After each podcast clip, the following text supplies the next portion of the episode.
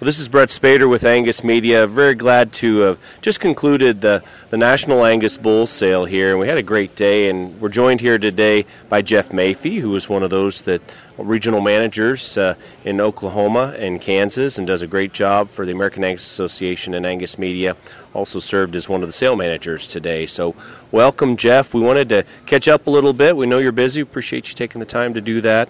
But uh, we recognize uh, with this stock show really sets the tone for where we're going to go this spring in terms of bull sales. Tell us a little bit more about what you saw here today in the market for Angus genetics. So today uh, we had 47 bulls, uh, average 13,450. Great day, a lot of breeder uh, activity on the top end, um, and we had a great group of commercial producers here as well uh, in the seats here in, in, the central part of the United States, uh, bidding and buying on those bulls as well. Absolutely, it was great to see that. You know, we had some some excellent genetics top to bottom, and we we see some bulls that. Uh, they got picked up from bull studs and had great support there, but we also saw some bulls that are going to go straight to cows here yep. at some point and, and stayed not only here in, in Oklahoma, but some surrounding states to some great commercial right. herds. Right. You know, um, some of those bulls that were that were bought here on the seats and, and on the internet uh, to commercial producers. They had certain things in mind.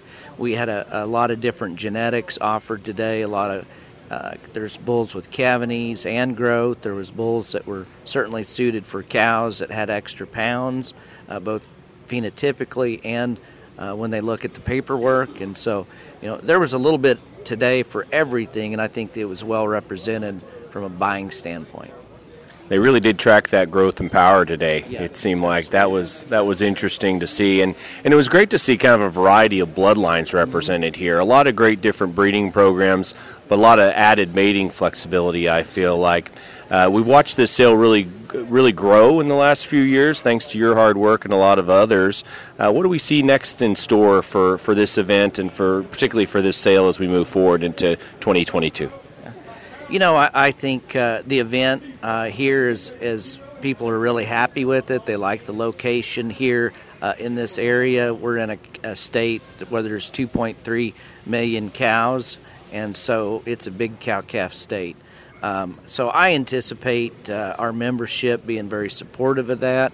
Uh, I think having that genetic diversity, uh, having diversity in terms of pedigree, uh, from a, and from an EPD perspective, it fits a lot of different programs.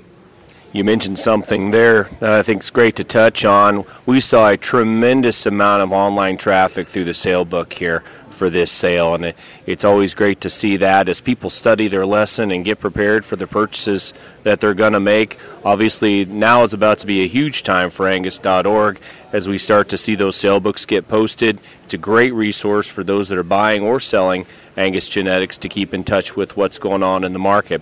As you work with breeders in, in your territory, uh, tell us a little bit too about kind of how things are, are shaping up for the spring for them and, and as you have a lot of conversations with bull buyers too.